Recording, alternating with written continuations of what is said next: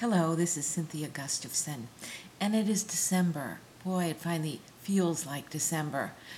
The music is all around us. I belong to a choir and I'm practicing hymns for the, the big Christmas celebrations. Uh, I finished my Christmas shopping long before what they call Black Friday.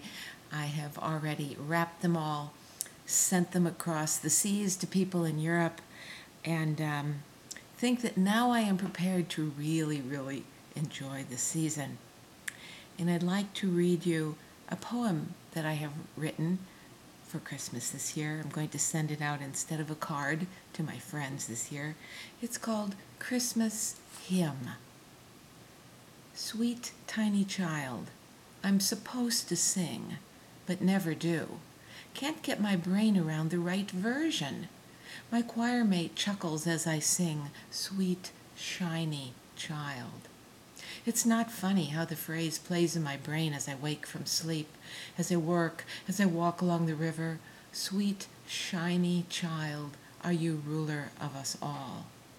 I let others answer that question and ask myself instead why this shiny baby won't let me go, why I close my eyes and see Christmas twinkle lights the eastern star, the sparkle of a tiny one who grows up to do not baby things, but grand things, adult things, shining, change the world forever things. My singer's ear doesn't like the double T of sweet and tiny, and so remakes the phrase into divinity, the light, airy confection of sweet shiny child. I know my own sweet babies, how they glistened in midwinter light, my eyes and ears captive to their glow, beacons rivaling that of the sun. Christmas hymn.